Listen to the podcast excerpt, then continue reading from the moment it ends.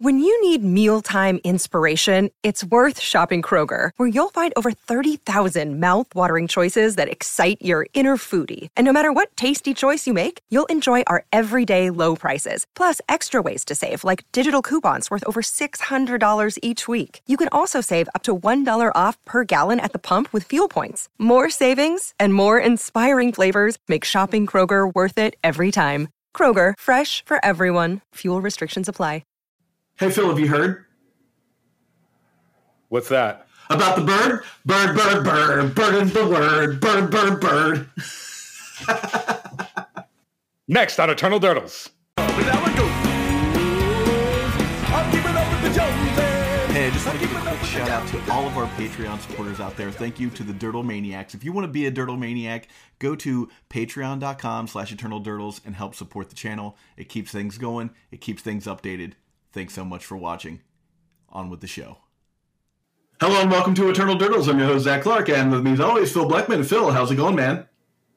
Zach, I have tested, uh, limited testing, but I have tested Curse of the Filched Falcon, and uh, I'm sold, man. Yeah, well, I'm li- but limited testing. You mean you tested a constructed legacy deck in a small amount of a way, not you didn't play 40 card decks, right? Right. I mean, I played it in Legacy. Yeah. I've, I've only got so much testing so far, but uh, I am sold. Boy, am I Well, sold. tell me about it, man. Uh, it's it's not it's not going to upend the format or anything. It's still you know in my tier nine deck or whatever. But uh, yeah, dude, like I, I if it, what what I've learned about Case of the Filched Falcon, a I lost a, a bunch with it because I was learning like the timing of that card. Uh, a lot of weird timing things when it comes to clues and cases. I learned. Let's talk about I learned- the, the card itself first, too, uh, so people know. You know, we've got it over here, but if you're listening on podcast, you probably don't know what Curse of the Case of the Filch Falcon is, right? Yeah, so it's a blue enchantment. It's a case. It, the ETB on it, it uh, when you so you cast it for blue, it ETBs. It makes a clue, and then when you have Metalcraft, you get to solve it at the end of your turn. We'll get into that, and then uh, solving it lets you pay two in a blue and sacrifice it to animate a non-creature artifact and make it a four-four bird by putting four plus one plus one counters on it. So, uh, so it's a zero-zero creature with four plus one plus one counters on it, but it's a flying bird. Okay. And so what I, I learned in testing is uh, clues are not the easiest thing to play with when timing of when you draw cards matters. But there is some cool things that arise from that sort of sequencing. So the first thing I learned about Case of the Filched Falcon in particular, in any case that anybody plays, I've seen like some modern Storm Bros playing like Case of the Ransacked Lab, which is just you know a Goblin Electromancer variant that then when you solve the case you get to like copy your spells. Whatever Okay. but solving a case so like when you fulfill the condition to solve the case it does not solve until your end step so that actually cost me a turn cycle in practice as i was testing the card because i thought i could end step deduce get metalcraft and then solve the case Oh, okay. and you you cannot do that so uh, you can o- the, the case can only be solved in your end step i thought i could do it in my opponent's end step uh, you know end of turn solve the case crack it make a 4 4 flyer untap attack for four that's not how it works so in, in in that regard you know you can do it but you can't surprise solve the Phil, case how does your deck get Metalcraft? You're a Miracles deck. Yeah, so you play all of the cases and you play all of the deduces. And then I was teching some other artifacts like uh, Lembas, which is from your set of Lord of Yeah. the Rings, which is a two man artifact that ETB scry one draws a card and then you can sack it uh, for two to gain three life because it's a Food. Yeah. And then it shuffles back into your deck. Uh, that one was fine. Really, like it was critical to have life gain, but it could have been anything. But it was an artifact, hence my choice for it to uh, join the Metalcraft shenanigans. But there are other artifacts that I'm also interested in trying. A, uh, some of it being additional cards that make clues, and then also things like engineered explosives and you know other just like generically good artifacts that you might play otherwise. You're you're uh, like you're to like one step away from from Saga Miracles. I can smell it. I'm trying to figure out what the actual correct number is. Granted, like you know, if you actually wanted to play a, a this kind of control deck, it's arguable that you should just be playing Urza Saga and cutting all of the cards that I like to play. Right, like Urza Saga is just individually more powerful than anything I'm doing. But the the case for the case is uh, that between deduce and case, uh, or in case of the Filched Falcon, there's a high enough density of uh, artifact just incidental that it's good. I mean, the baseline for these cards is that you cast them and they draw a card, yeah. right?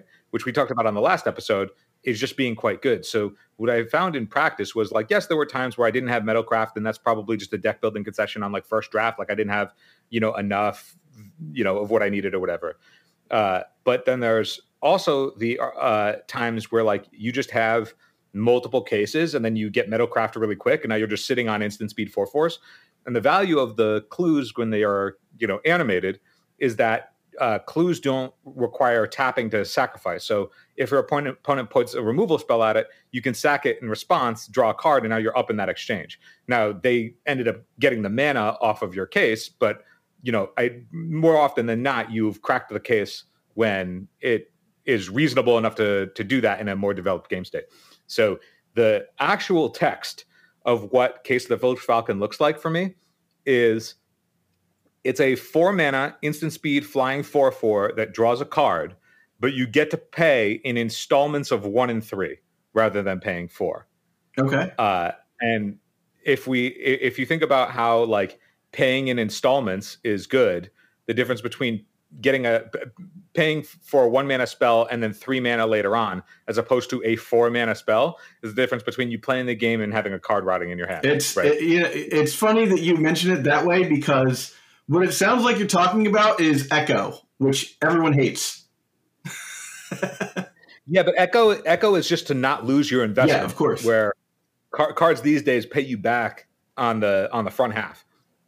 So, I like the the more and more we get to like a, a faster, a, like a faster and faster legacy. Like legacy is only getting faster as more powerful cards enter the format.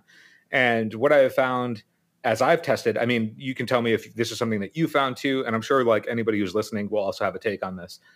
Is that I found that as the format speeds up, because just like the redundancy of that speed, the easiest example is just like Delver plus Dragon Rage Channeler plus, you know, whatever additional threat, whether it's Stalactite Stalker or whatever, that you're going to have three power beaters on turn one that do other things pretty consistently always Urza Saga itself is 20 power plus a tutor for free at instant speed.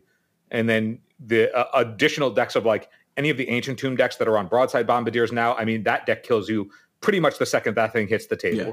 right? So the the fact that the format has sped up across all of these decks, and then of course combo is fast, that along along with that comes the need for control decks that want to keep up to also compress.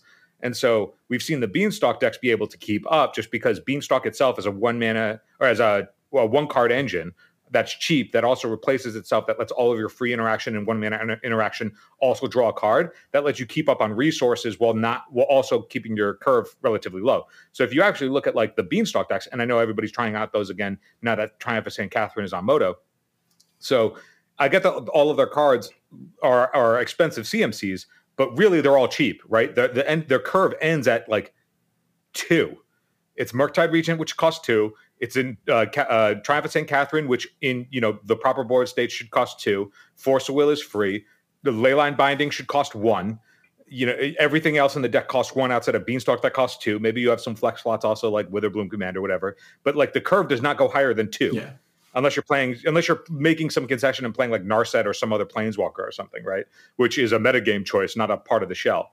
And so the more I was looking at how every other deck that isn't one of those like linear decks that are just trying to get the game over as fast as possible, I was thinking to myself, yeah, okay, so everything else needs to come down too. And I was noticing that the all of my win conditions that I was playing, whether it's Jace or Entreat or anything else from 2017, uh, but even like the the stuff that's replacing that stuff. So even like the decks that are still playing Uro, which you know, again, Uro pay you pay it for it in installments, right? Like yeah. that's a good analogy. You pay three up front, you get paid off for that, and then you get the back end of it. It's not a seven mana spell; it's a three and a four mana spell that gives you it, the progression along the way.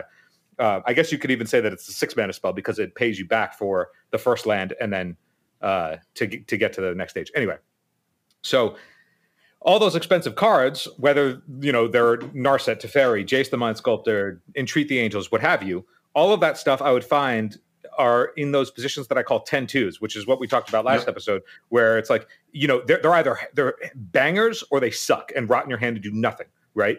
So like obviously all those cards are good against the decks that you know want to grind and go long, but against the decks that aren't interested in that, they are more likely to be blank than they are to actually have relevant text.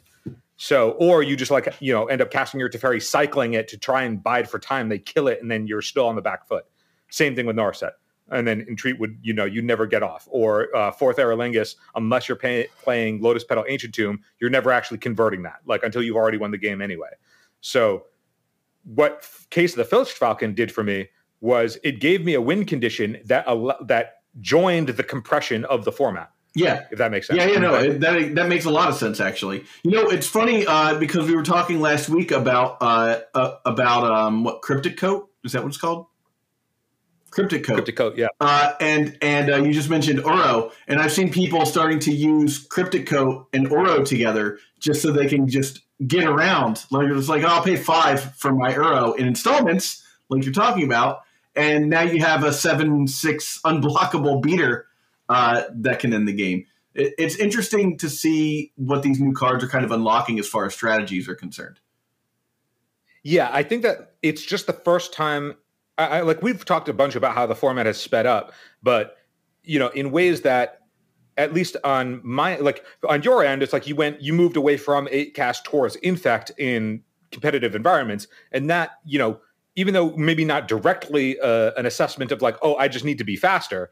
That was the decision, like inherently Yeah. part of it that that was made, right? You know, like it, it, it same thing on on my side except i never actually had that route other than okay what cards can i just play that have lower cmcs but case of the Filched Falcon is the first time where i'm like oh i have a now i have a one mana win condition that can play around like with my synergies of terminus because other times win conditions would just get swept up by terminus and that would suck. Like there's some tension between triumph of st katherine and terminus and even though they're enabled by the same things they don't want to see each other at the same time Well, like you only want to see terminus then triumph not the other way around and that it can be difficult to manage because it can be awkward It's it is funny you mentioned the, the like my my take on like what what is ostensibly already a fast deck, right? Like eight cast, and then I switch up to a even faster deck, Infect.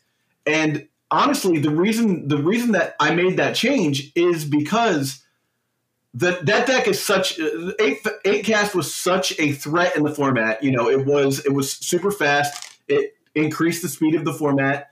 Um, that people figured out ways to beat it. You know, they they were like, okay, like if I'm to have to deal with this deck that is just to destroy me, I'm to have to make it so that my sideboard just destroys this deck in one card, right? For one mana, for one card, game over, right? And so what I basically decided was that I'm going to pivot past the answers for what the problem. You know, the problem was my deck, right? The answers were uh, sideboard cards. I decided that those were the problem, and then I decided I'm going to go go all the way back to playing a deck that you know technically should be bad because Orcish Bowmasters exists, is what everybody says. Mhm. Um, but I'm playing on the same axis as everybody else because you need that you need the mana to actually have to kill the creatures, and I'm playing with this unfair card, Legolas's Quick Reflexes, to to like kind of bring my advantage back to being uh, at least level with these decks. So it's funny because you're you're right. The speed of the format is is now dictating, you know, things that you wouldn't even think initially that it would that it would affect. Because you, you don't look at the, those two decks and that decision that I made and say, oh, that's a speed of the format thing. But it, it truly is. Yeah, I think also there's inherently on the ACAS side of things that like your fast draws were with if you opened an Urza Saga. If you opened, you know, uh, uh, uh, one of the eight cast draws or like an Emry draw, that that draw isn't necessarily fast. Yeah. You may you may end up having you know uh, unbeatable amounts of resources, but it's not necessarily closing the game fast. Where Urza Saga was really the only extent that you could go fast, and we saw that the progression of that deck all the way to the point where like you don't see it that much anymore. But eventually, they made their way over to Patchwork Automaton from what it used to be, right? Like they moved into Patchwork Automaton because they were like, we just need to be faster. And I feel like uh, so like every deck sort of had access to these ways to be faster than they already were, or more consistently uh, having those kinds of aggressive draws than they were before, uh, unless you were exactly Beanstalk. Yeah. And And that's but like because if you weren't being you know, like uh, And if if you weren't if yeah if you weren't beanstalk control that had some way to stabilize on the back of Triumph St. Katherine and then also have this one mana this one mana this one card engine that your entire deck is built around, like there aren't any other control decks that really could exist in the competitive space. A, because they would just get entirely bodied by the Beanstalk decks themselves. But then we also saw before when people didn't have access to Triumph of St. Katherine, and even partially when they did, I mean, for the most part, it was only because they didn't have time to test yeah. it. But when people were moving over to the Sultai Beanstalk deck, right, that deck was just trying to become a slightly bigger, uh, effectively a Delver variant, where there are a mana denial between Wastelands and Stifles but then they still packed the Orcish Bowmaster, but instead of the one mana spells, they just you know played uh, additional removal and then buried everybody on the back of a protected Murktide. Yeah. So the, the, the that that shell of it can still be fast effectively the same because a Murktide can still come down on turn three with backup and kill in a swing. And like no, no deck was just looking to go all the way deep yeah. into the end game. Like, and, and by end game, I mean like where, you know, the, the, the game has effectively like reset and we're like reloading or finding ways to reload. Uh, so I don't want to, I, I, don't want to disparage Daybreak Games, uh, you know, taking, you know, it's not, it's really not their fault that, uh, 40k isn't on Magic Online and it is coming.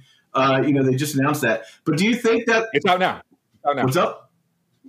It's on. It's now. on now. Perfect. Uh, they, so now, now those cards are on. But do you think that will have an effect? It'll definitely have effect on the online meta. But now, as we begin to merge into one meta again, do you think that'll that, that'll have any effect on the meta as a whole, like the paper meta yes. and online meta together? Because they're almost the same now. One hundred. It will one hundred percent have an effect, I think, because all of the data that people are that primarily people look at in order to make informed decisions on deck building, if they're not personally testing themselves in meaningful ways in paper because if you're testing online you only have access to the cards that were online. So i think triumph of st katherine like showed up very minimally by comparison to what it would had it been on moto well before like eternal yeah. weekend. And then i think it did exceptionally well at eternal weekend primarily because people, people were, were not preparing their deck right because you never faced it yeah. in, in your online testing so if you if you did do that, you had to like calibrate. Okay, like how many sideboard slots do I play against this thing that I'm otherwise not going to be able to test yeah. against? And then similarly, if you were trying to play Triumph of St. Katherine, you couldn't do it online. So you had to play, you know, some kind of alternative. So you'd play like Uro or something. But then it's not your, working with your the practice and your play pattern, well, you know yeah, your practice, your play patterns, your your your practice is all with different cards. Yeah. So then to shift over in paper and be like, okay, let me just try and do this new thing in an event that matters that you care about, like that's that's a tough call to make. And so I think that once Triumph of St. Katherine hits Moto, we're going to like, or now that it has hit Moto, we'll see more people actually testing with and against it, and then we'll see people have ways that they expect to combat it because they know that they're that they can expect to play against it. And I think we saw some of that in paper after North American Eternal Weekend, and when. Mm-hmm that deck won, and then everybody was just replicating that. But then what took over was Sultai Beanstalk. Now, primarily that's because Sultai Beanstalk was a, an effective way to beat up on the the four color beans deck because it had access to Wasteland and maintained the rest of the engine. Whereas, like, it got rid of leyline binding, moved into mana denial, and who knew that when you move into the Daze Wasteland shell, that that's just going to be the better option. We've never had any any uh, historical relevance for that, right? yeah. Like, there's there's never been anything in history that's shown us that when you move a package into Daze Wasteland, it just it's, is better than whatever the original version was. It's interesting to me that, you know, the deck that's probably the worst against against a St. Katherine deck is the deck that was played the most is Delver. Like St. Katherine beats Delver. Like that's the whole idea, right? Um, and it, it's funny to me that, that that's the deck that was probably the most well represented out of all for all it, it, was the most represented. Let's be honest for the entirety of all three Eternal weekends, um, and only by North America did we really see triumph like you know kind of cross the cross the border as it were. Eternal Durdles is proud to be sponsored by Moxfield. Moxfield is the best Magic the Gathering deck building website on the internet. You can create, share, and find decks from Commander to Legacy and even fan supported formats like pre modern and old school. You can see all of our decks on our Moxfield. Follow the links below to stay tuned. I think it's also the fact that like if you're playing against like when you're playing when you're on Delver and you're playing against a Triumph of St. Katherine deck, you also are thinking to yourself, okay, that's the one card that I can't let resolve. And so you just don't fight over anything else Yeah. because that's the only critical thing that matters. And otherwise, Delver gets to d- dictate the rules by which the game is played, right? Like that's how that's why the deck has been the best for you know its existence because it is the it has the most compressed curve and it has the most efficient denial and its curve its its mana costs uh, like you know across its entire deck is what 0.7 Yeah, something maybe like less than that. yeah. So something like that. So you know, if if they think, okay, what's the critical spell that I need to care about, or what's you know, what's the timing of my wastelands or my dazes that I actually need to ensure that I care about this outside of like you know a lethal swing. Okay, I'll just like not cast my forces until they try and put a Triumph of St. Katherine on the stack because if they do that, they're going to do it at sorcery speed during their draw step, or if they brainstorm on end step with mana up, like I can navigate that position mana wise to, under, to make sure that they can't do that and still play around Yeah. Daze. So it's like maybe I just don't blanket throw my wasteland out there. You can think about like those timing maneuvers because trying to miracle a triumph is not uh like a, a super easy endeavor. Yeah, no, it's either a, we- it's a turn three maneuver, right, or it's a three mana maneuver, one way or the other. Like you're either, whoops, I got lucky and flipped it on turn three when I have the the the land the the second land in play during my draw step, or you know you set it up with with a brainstorm or a ponder. You, I mean, yeah, occasionally you're gonna just like, whoa, look at that, you know. It's almost a surprise, Yeah, you know, when you miracle it sometimes. There, there's also something to be said that like the Sultai Beanstalk deck and like a bunch of these other decks that are starting to tech Stifle again. Uh, I mean, Stifle also can hit the Miracle Trigger and strand the Triumph of St. Katherine in hand. So it's like if they needed an early Triumph to try and stabilize and you just counter it with a Stifle, that's effectively a blank in their hand. That's like they cast Stoneforge Mystic, you like said, okay, they put Kaldra in their hand and you killed the Stoneforge Mystic, and now that Kaldra is just a dead Yeah. card because the game will end before they get there. And even if they do get there, you just fly overhead anyway. So, like, I, I, I don't think that Triumph is like the end all be all against these decks. It's obviously very good, but it was way, way better in the era of expressive iteration than it was in the era of Bowmaster. Yeah. Like, the the the difference between the cards that you have and access to black, there's a lot of answers that can solve Triumph of St. Katherine. And like the second that they want to solve that in a way that's really efficient, you can bring in your snuff outs and a surgical and ketchup. It's also you know? funny to me that like snuff out has become the default like black removal spell, and if you look back to you know I guess even during expressive iteration it's it's been the black default spell, but you go back a little bit further and it was and it was um, fatal push, but then you get cards like Murktide Regent. And and well, and Triumph, right? Like, and you're not using cards like that anymore because they just don't hit. Right. Yeah. I mean, I, I think the second that th- th- there are so many ways to mess up somebody trying to miracle, and I know from having been doing that knows. for my entire life that like one thing that I see, and it, it's something that I notice a, a whole lot, and I get that I'm like a Mystic Sanctuary gamer, but I find a lot of people when they play against my variation of miracles, which has enough of a crossover if you're trying to like stop miracle mechanic specifically every single Delver opponent I ever play against always boards in surgical. Always. And whether or not like that is correct or whether or not it's ever timed correctly, if that's just like a natural inclination in sideboard mapping of like, okay, we have space, we can board in surgicals, then like that's also the the out to triumph, right? Like if it ever resolves, you can unholy heat it and then catch it with a surgical uh, out of the graveyard. And yes, you spent two cards, but you spent one mana to their miracle two mana, and you which is effectively just forcing Yeah. it, right? If if you think about it in, in in a similar way, or you could just force it and then surgical it also. Uh, the other thing that you could do is if you force one and it's in the yard, and then they miracle one later with the miracle trigger on the stack, you can surgical it. Surgical the first one.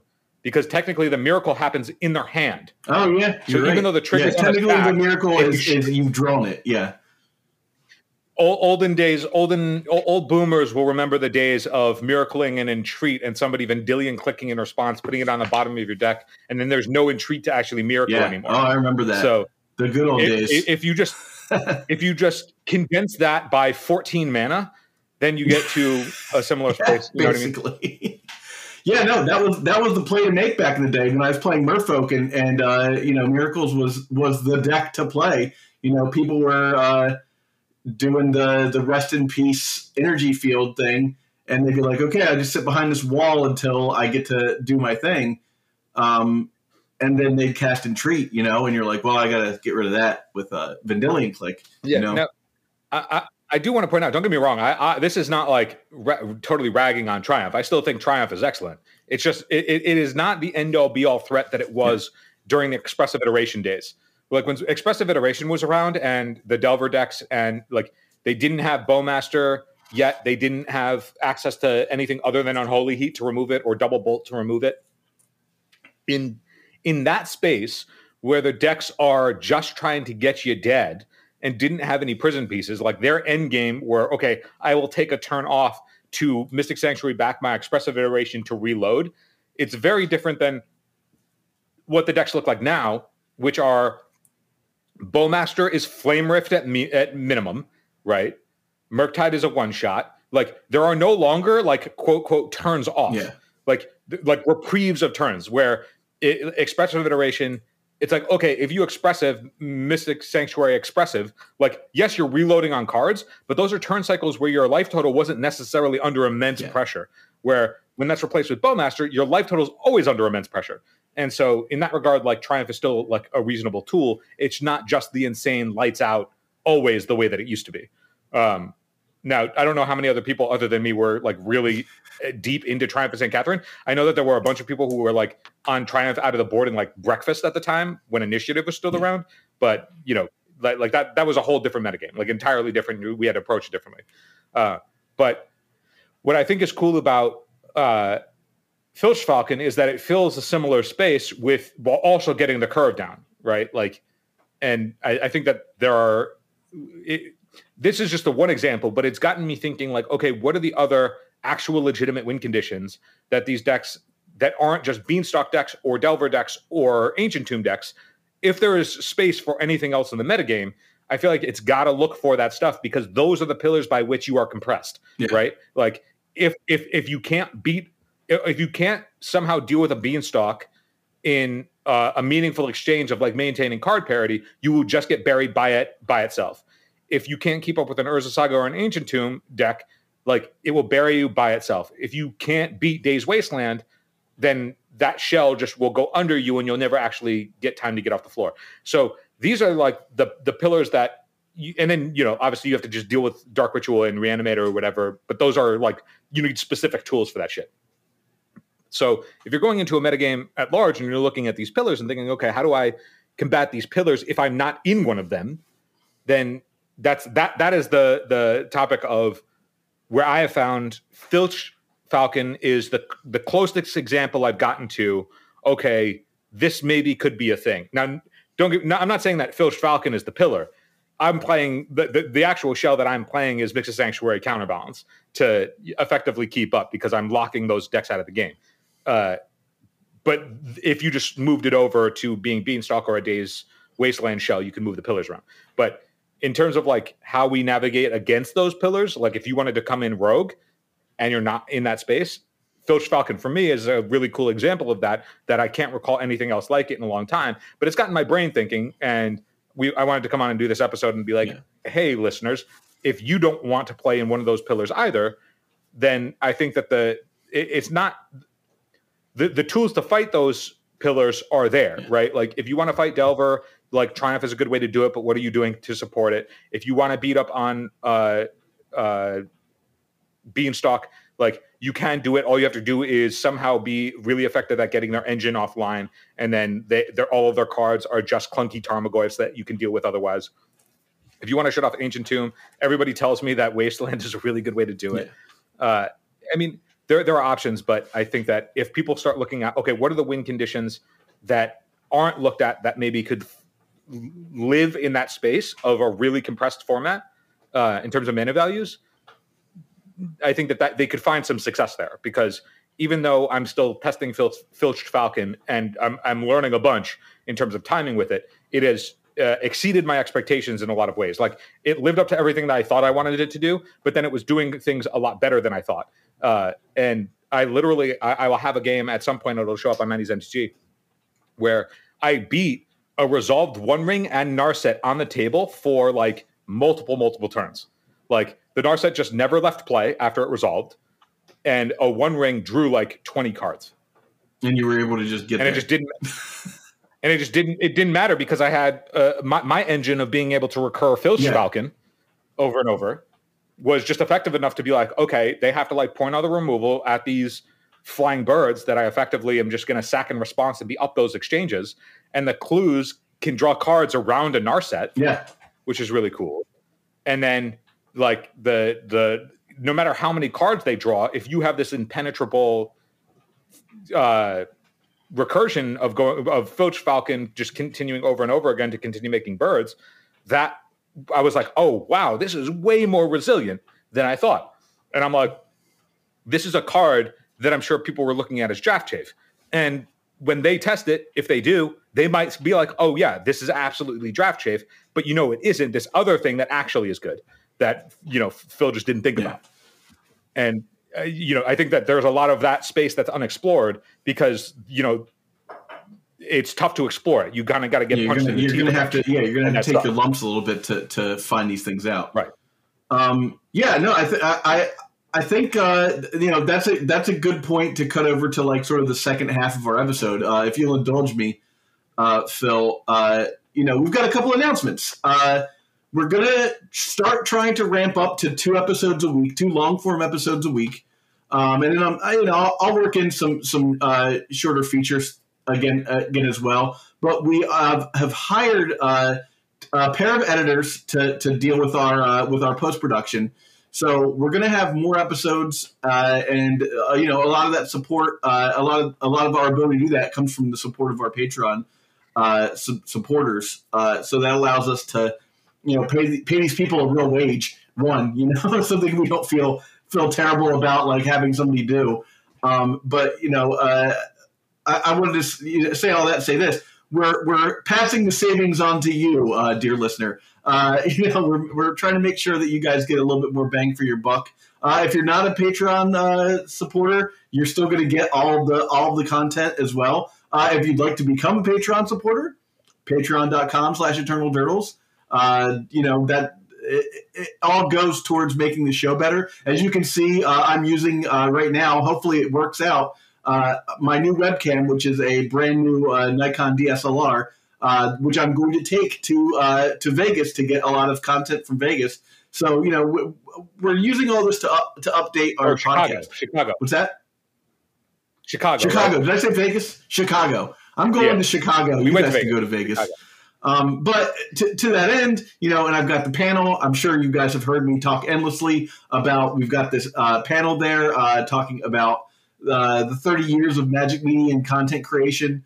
Um, there's going to be a ton. And, and look, I'm going to just give. I'm just going to say it. Thanks to Phil and I, there's going to be a ton of legacy stuff at the uh, at, at the convention too, which is pretty great. Like we we sat down with the uh, with the uh, people who run pastimes and we hashed out a couple of ideas for them to, to use and they, they took our ideas and they ran with them. So I, i'm pretty excited to uh, to go there and actually be able to do something as a legacy player. Um, you know obviously excited to just see friends and hang out you know honorog's going to be there uh, you know uh, we got uh, better days mtg is going to be there. Uh, you know joe dyer is going to be there. I'm going to get to hang out with joe dyer. We're going to go we're going to go get dinner uh, Phil is not going to be there. Phil, what are you doing? Yeah, I know. I, th- this is the time where you know the the work of paying bill actual Yeah. bills uh, in real life came up and couldn't make it. However, now that we have talked to the people at Pastimes and like we we've been in conversation with them about like how we can expand, uh, getting some legacy coverage and uh, uh, tournaments at these cons, which are primarily uh, gauged towards like commander players and less so eternal players. Uh, but we had some ideas; they took them. We're seeing that evolve, like the fruits of that in this first go, and we hope that it will expand. They've been uh, extremely uh, welcoming to all of Super the receptive. things that we've pitched them, and which is fantastic because it shows that they they care and they want to do that kind of thing.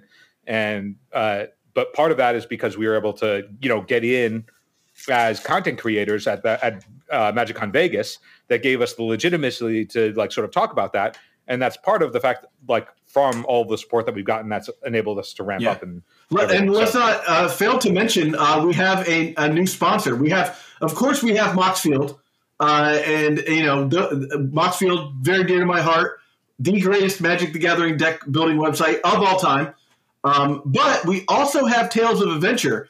Uh, Tales of Adventure has just sponsored us. That's going to start in March. But I'll put a link below. Uh, you know Tales of Adventure. Uh, they, they sell magic cards. The Eternal lives here. You know that's their that's their motto. So uh, you know if you're thinking about buying cards, if you're thinking about buying Case of the Filched Falcon, even uh, you know go to the link that we have below and purchase it through through uh, Tales of Adventure. That just shows them that uh, our listeners are the the type of people that uh, they want they want uh, having us do ads for. You know, uh, I, I try very hard to not have like an egregious amount of ads on the cast. And now that Spotify has has kind of uh, moved away from its ad base, uh, one of the things we're doing to to sort of get back up there into the you know into the point where we can start you know outsourcing a little bit so that we can create more content is is by having these sponsors. And so you supporting these sponsors using moxfield using uh, toa one of the great things about toa is all the cards get sent. It's not like tcg player where you like pick your entire deck out and it comes from like 14 packages it's one package from directly from toa you know the quality is good you know those guys are looking you know they're they're grading their cards properly you you know mike caffrey you know like uh, if you've been to any events, it's the big purple one. You know, you know it. Uh, so, with that said, uh, we're, we're super excited uh, that we, we have this new sponsor. Um, we've always been excited about Moxfield.